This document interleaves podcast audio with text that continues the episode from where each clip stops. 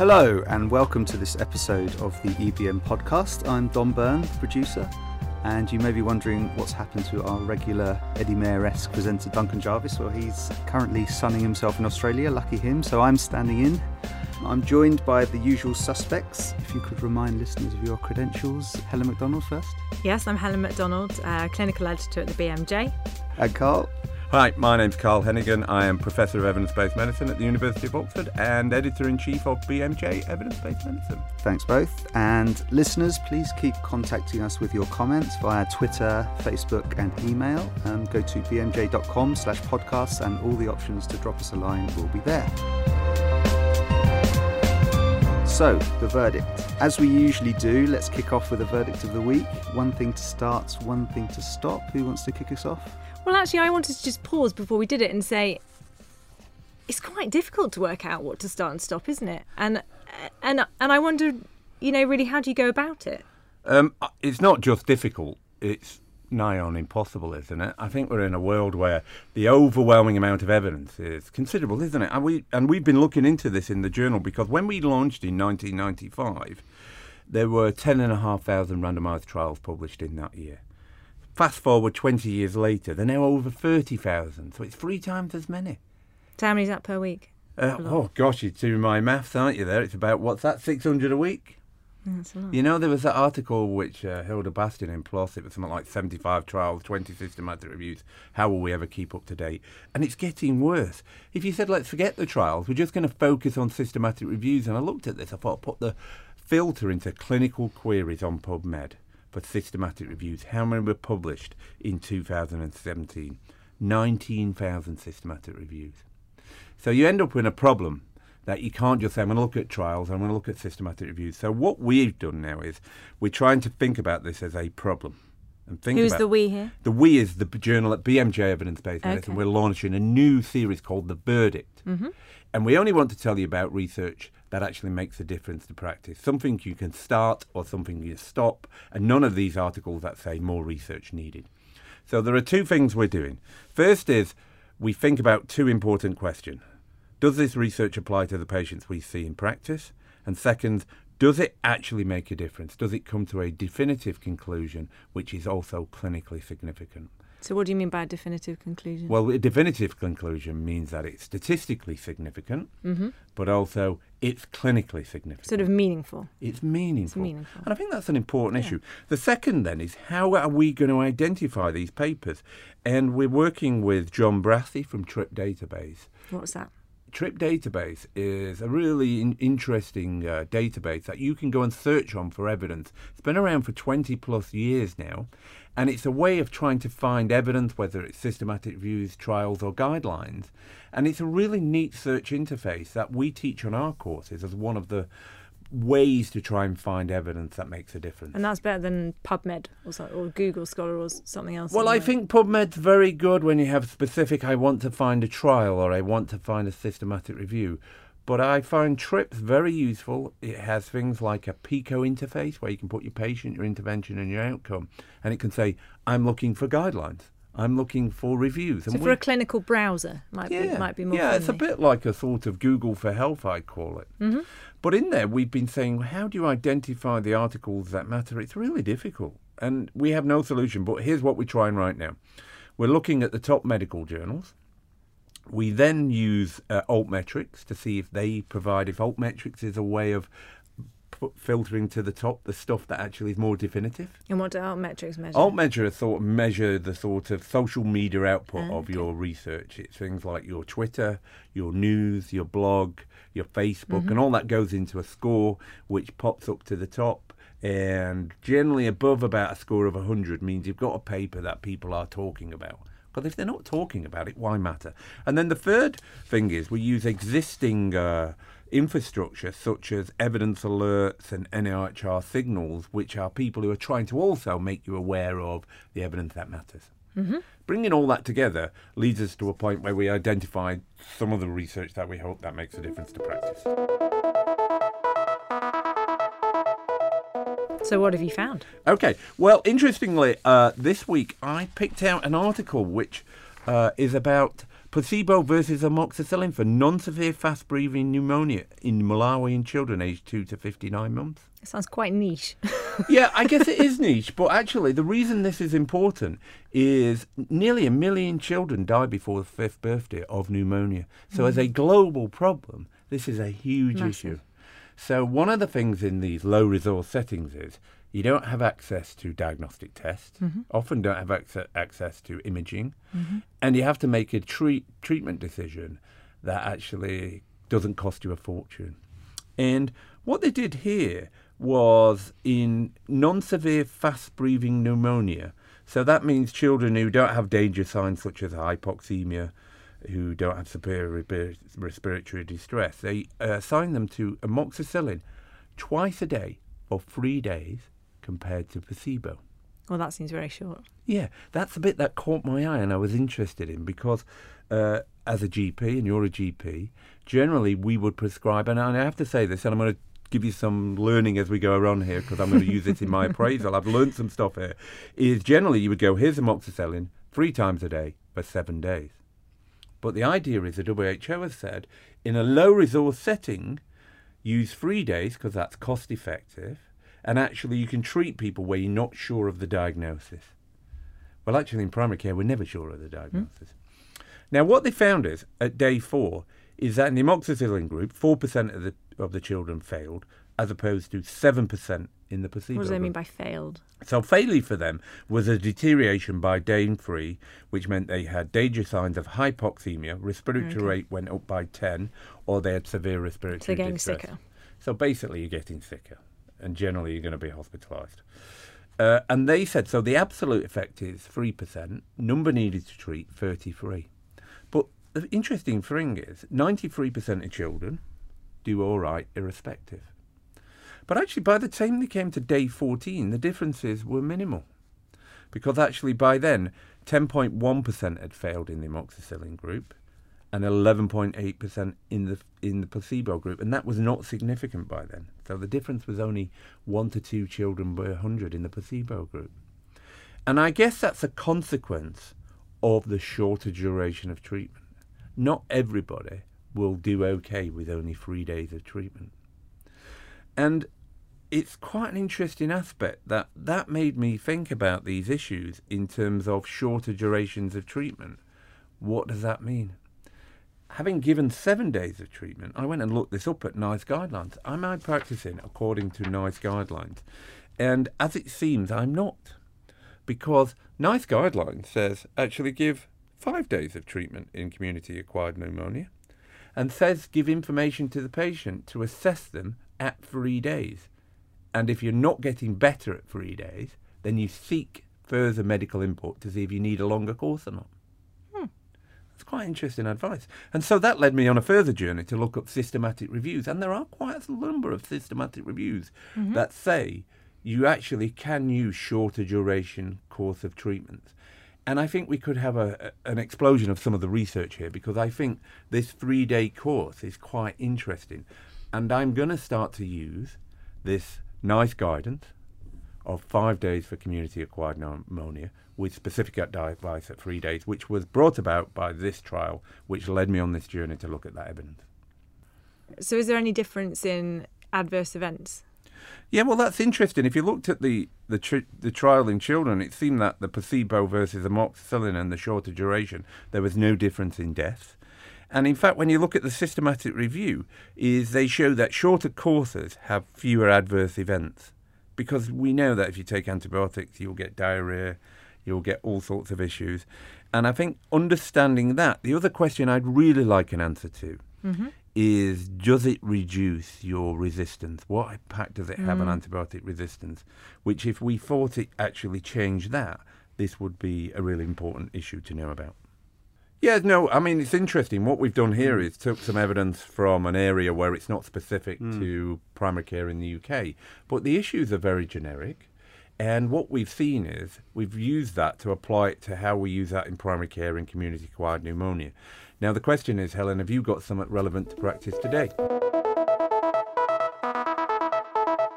Well, I think I have, but it's very, very far from my sphere of clinical practice. So, so we'll have to we'll have to have this judged by some radiologists. But um, earlier this year, the BMJ published a research paper on the international variation in radiation doses for computerized tomography CT uh, scans, and this was basically a study to determine what patient, institutional, and machine characteristics contribute to variation in radiation doses used for CT scanning. Doesn't sound very exciting, I grant you. So I'll tell you why this matters, or I'll tell you why the authors say this matter. Radiation doses from CT scans can vary substantially between patients and institutions and countries, and we know that radiation is a carcinogen and is linked to increased cancers. So it's important to reduce the amount of excessive uh, radiation that people receive. So just and, to pick up on that point, I read a paper in New England Journal of Medicine, I think it was, and just yeah. that said there's something like 60 million CT scans done in America on an annual basis, and it's that was a couple of years ago, so it's yeah. probably on the increase. And they reckon that contributed to about one to one and a half percent of cancers based on the radiation oh. dose. And I think what it comes to is the consequences of, or the idea that when you order a test like CT, which is happening more often, you have to have a good reason to do it, mm. as opposed to just doing mm. it for an hmm. asymptomatic mm or just in case reason. And what this paper is looking at is so even if you target those CTs really well, if you you pick the right people who really do need a CT, the amount of radiation you get is quite variable.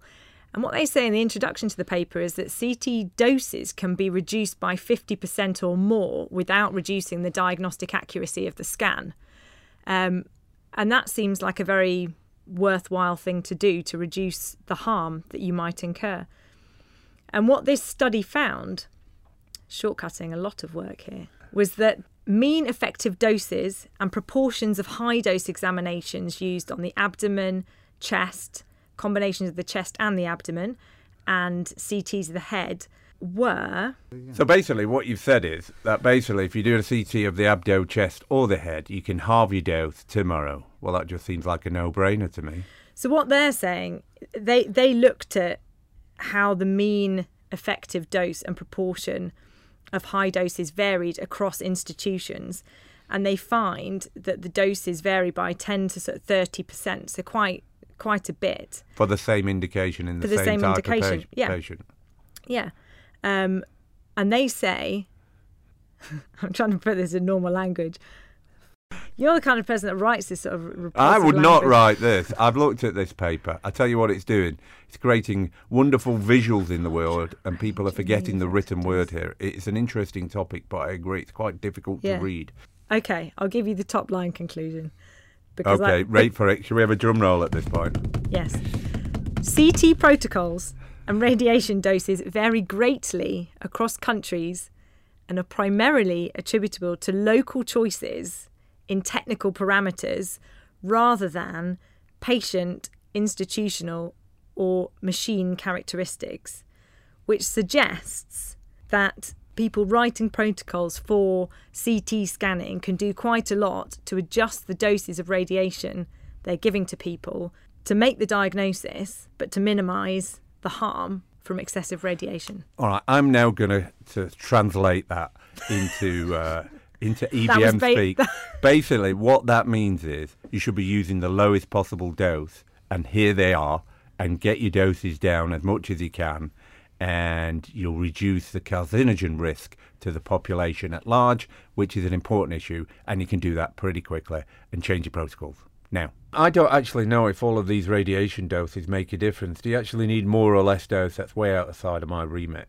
Well, I tell you what, I'll give a call to um, Amy Davies, who is a, a friendly consultant radiologist who I know. Amy, thanks so much for talking to us. Um, I just wanted to ask you, as a radiologist, is this something that's on radiologists' radars? Is it a live issue in the radiology community? Yeah, it's definitely a popular topic of discussion and something that radiologists are always aware of. Um, we're always trying to reduce those to patients, be it by not doing CT scans, um, by doing the right kind of CT scan so you don't have to repeat it, um, you're not imaging, doing too much imaging, covering too much of the body, all that kind of thing. Um, And there's lots of research in on CT doses um, in the UK and internationally. Um, so it's quite a popular topic amongst radiologists. Mean, I, I'm just going to reference this, this paper that you published because it, it, it, covers all aspects. But one thing that this paper didn't mention, it didn't mention that we have national diagnostic reference levels in the UK, um, and we all have to adhere to those standards, and we get surveyed quite extensively and quite often. Um, and there was a Public Health England paper in 2011 where they've done a massive survey of dose, and the national diagnostic reference levels were updated only in October, uh, sorry, November last year. So I think that's why in the paper the UK doses and the European doses were actually quite low compared to other places. So um, we already have that. You know, we have to maintain our doses quite low to stay within the national levels. So from a UK radiologist point of view, maintaining lower doses is more about streamlining your imaging service and making sure you do the right scan, you know, you scan the right patient the right way at the right time and not over scanning and over diagnosing uh, and doing CT when you could do an ultrasound or you could do an MRI. There's always ways to reduce dose, and we do low dose CTs for things like looking for kidney stones because um, you don't need as much anatomical and um, information on those scans, so you can handle having them a bit noisier. We do low dose CT for myeloma patients. Um, I think MRI is the gold standard, but it's not uh, available everywhere, so CT is the next best, best option. And because you're only really looking at the bones there, you don't need so much definition of the organs and the soft tissue, so you can do those at a lower dose. So there are always ways that we're improving our scanning techniques to have a lower dose for patients. I don't think the US have national levels. I know there's been some talk about it and there's been some papers on it, but the way radiology is set up in the US is very different. You have to have your accreditation in each state that you report as a radiologist, so it's not as joined up as um, obviously the NHS is the main body of imaging in the UK, which is one big vessel. Um, in America, it's quite disparate, and I think it's quite hard when it's like that. And obviously, it's a private healthcare system, so there's money involved. It's quite hard to regulate. Then I think because each state has its own laws and will do different things. So I think that's mm. probably why there's more variation in the US. I have to say I don't know much about Israel or Japan and how they work, so I can't really comment on why they have because they had the highest doses, didn't they, higher than the UK and the US. And I would presume it's because they don't have national levels to adhere to. That would be my presumption. There we go. That could be a start or a stop, couldn't it? Start reducing or stop excessive doses.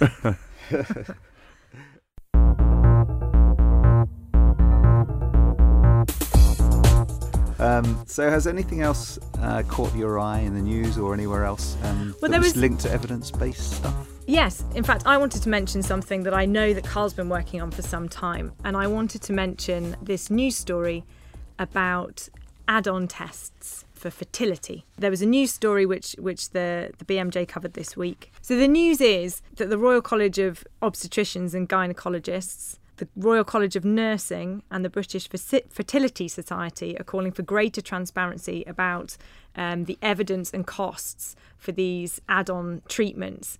And well, actually, Carl, I would just like to come to you and ask you what you think because you know a lot about this. So you might have to just bring us briefly up to speed on it and talk about how this evidence has been used to change practice. Well, I think this is an interesting impact case. In 2016, we worked with the BMJ and with the BBC to do an investigation of UK fertility centres and look at the amount of interventions they were using, what we call in addition to standard IVF treatment. And that's where you get this term add ons. And it's a bit mm. confusing. And it would be helped if they just said there is this is standard package and every and then there's everything else. And what we showed at the time is about 38 different additional treatments. Basically, the evidence for them was really poor.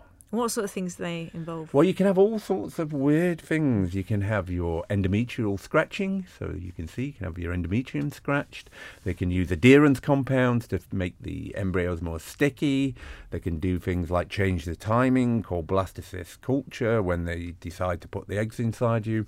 You can freeze your eggs, you can freeze your embryos, you can do all sorts of things that are in addition to just a standard package of IVF and the costs can range considerably from a couple of hundred pound to eight thousand pound for freezing cycles. And was there good evidence that they worked? Well, you see, the the issue is across the board there was hardly any evidence that any of them Mm. worked. And when we did find some evidence that they worked, the evidence was really poor quality. Mm. And in fact, what we did find is sometimes you'd find evidence that they didn't work. So, for instance, pre-genetic screening was tried and looked at in a systematic review, and that actually reduces your chances of having a live birth. And what we were seeing is, oh, that was the old system. Now there's pre-genetic screening version two. And what's happened is in this area of uncertainty, um, these clinics just were operating in a very emotive environment to say, here's a treatment that may help you. Well, in that area, you sort of buy into the emotion. Evidence goes out the window, and you're like, let's buy it and let's pay for it. We published our evidence. There was lots of hoo-has about whether we classified the add-ons correctly or not. But actually, there was a major step forward in that the Human Fertilisation and Embryology Authority (HFEA) came out with a traffic light system. And their traffic light system was basically, which I quite like this system and we should adopt more often, was green, amber, red. Green was there's evidence from more than one trial that mm-hmm. this will benefit you in terms of the outcome of interest. Red is there's no evidence or it's harmful and you mm-hmm. shouldn't use it. And amber is there's a bit of evidence but there's still lots of uncertainty. Mm. And so they put this traffic light system out. For you, for you, so consumers, for Yeah, so it's on their website, Yeah. and they said, "Here, if you look at this intervention, here's a traffic light, and you can see it, and you can say judge for you, and then ask questions about it." And and I think that was a a really big step forward. And so, for instance, they had things like assisted hatching, red. They had amber. Uh, elective freezing of all your cycles of all your embryos, or something called embryo glue, or the endo- endometrial scratching that I mentioned. You're going to have a scratch on the endometrium. All of them were amber, but there were no greens which really surprising. And so what's happened in the news is they've come out with this statement saying that basically there is currently no conclusive evidence that any of the add-ons increase the chance of a pregnancy or live birth, and you shouldn't be charged for them, and you should be in research, and there are trials happening. But that's a really important step forward, and I think this traffic light system for the public and for patients would be really helpful. Actually, Well, the traffic light system, I think, is very appealing. it is, isn't it? and and I think it's appealing because it's well, everyone sees traffic lights. You all sort of have some intuitive understanding of what green, amber, and red mean, and I guess you can debate where you draw the lines between those colours. But um, I think it seems like an enormous step forwards. I think it's something about we have these areas in lots of other areas, don't we? Now on packaging of food, we're trying to make it Yeah. simple with the colour systems. Um, we try and do it in energy ratings, has a colour system, don't we? So I actually quite like the idea of uh, us thinking that when you give somebody, at least you're not saying you're saying there are at least evidence that can inform the decision. It's not saying it's good or bad. It's just saying there is sufficient evidence that can inform this. Whereas Amber and Red says, hey, And I think that's very important for this population of uh, men and women as well. You've got people in quite a vulnerable situation who who may have limited um, financial resources, particularly if they're funding their their IVF um, to make decisions with. So I think anything that can be done to make it easier for them to understand and to allow them to be clear and, and not upsold really is excellent. That is the first time Helen Macdonald, I think, has said something I've said is an excellent idea.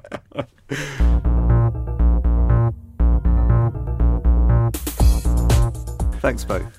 Okay, so we're on to the next section, the rant. Um, Yes, I got angry last time, didn't I, for the first time ever? But I, th- I think it's returned to Carl again this month. You were genuinely ranting last time. So I'll turn to Carl then this time. Um, is there anything that's riled Well- you in the past month? yeah, look, it's New Year resolution time. I've had a resolution to be less ranty in 2019. But there was a uh, this medical marketing. Look, this is a growing influence of medical marketing. Um, I picked this up because it was a study by Lisa Schwartz and Steve Woloshin, who are uh, in my hero brigade, and the late Mine Lisa. Lisa Schwartz, who was amazing and a great loss because of their communication skills. And if you've ever seen them talk, or if you want to have some amazing things, go and read some of their stuff. It's been a huge influence on some of the stuff we do, in particular communication to a wider audience has a huge impact on healthcare. And they did this special report and I think it must be one of Lisa's last piece of work with Steve, that looked at the increase in uh, marketing, medical marketing from 1997 to 2016. So, what is medical marketing? Well, medical marketing is basically all the money that uh, the pharmaceutical industry spends on advertising in journals to healthcare that is seen as money that's seen to like advertising to influence decision making. Okay.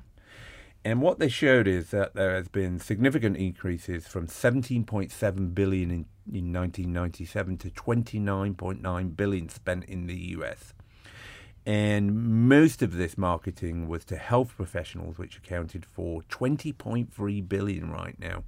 And the most rapid increase, and I think this is specific to America, was direct to consumer advertising, which increased from 2.1 to 9.6 billion pound.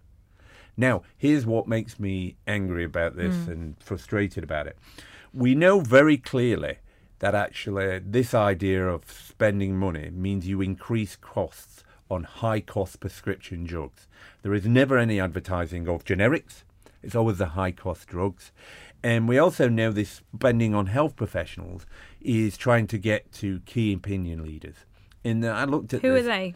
Well, key opinion leaders are people who are seen like could be yourself or could be me, who have a particular status as a researcher or as a, a, a healthcare leader or an editor, who influences other doctors, mm. and will be paid by industry to actually do talks or give write ed- editorials or write position papers that are seen to influence. And an investigation in 2005 in the Wall Street Journal showed that if you get doctors who attend lectures from another doctor, they wrote an extra $624 worth of prescriptions for Vioxx over the next 12 months compared to those who didn't. If they just sent a salesperson to do that, and give the lecture, they only generated $166 of sales. So, in other words, doctors listen to other doctors. Correct, and the industry and, know and that. you might not notice. You you might not realise. I suppose, in fairness, as the receiver of the lecture, that the person in front of you has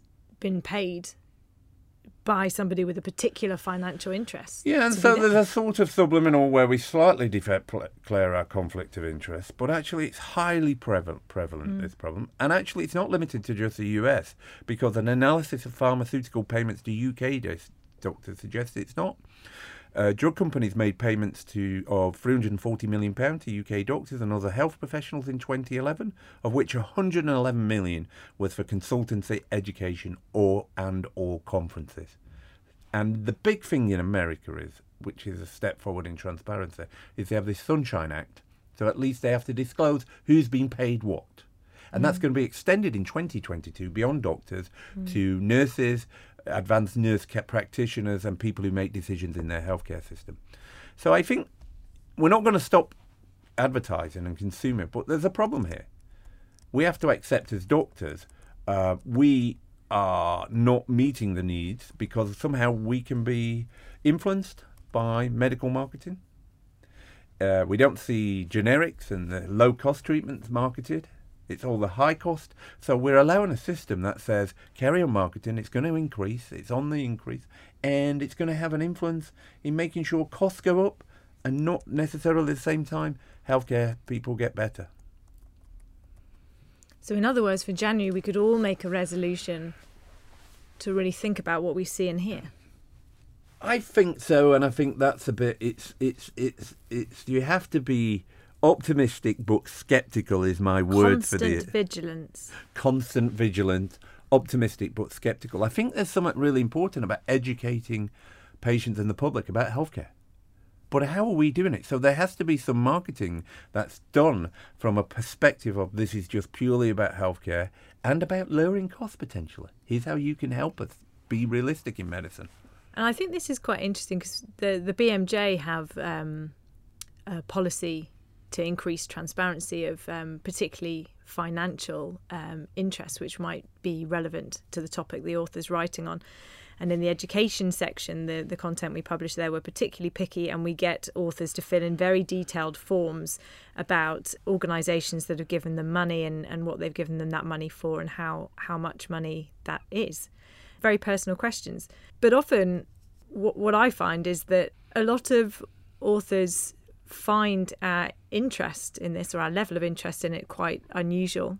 And they often can't perceive that there is a risk of bias that they have acquired themselves by being paid for their travel expenses to a conference or um, for some consultancy they did or for an opinion that they gave. I've never us. met anybody who, who takes a payment or has a conflict and doesn't think it impacts on their decision making. And I think it's endemic across health You professionals. have or you haven't? I haven't. You haven't. I've never met anybody who says, I think my I received this money from industry and it really makes a difference and I'm conflicted because of it and therefore my decision making is poor.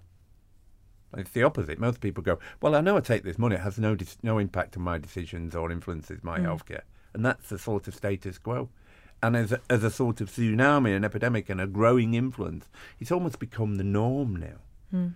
And I think this idea, I mean, when this uh, ABPI database, half the doctors wouldn't even put their name to it. Now, are they too ashamed?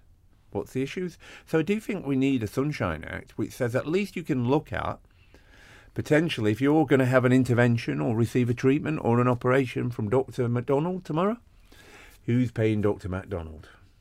And I think these issues are important, and I'd be really interested to listen to uh, Steve Woloshin's points of view on what he considers are the solutions here. Or are they actually no solutions and we just have to live with these issues?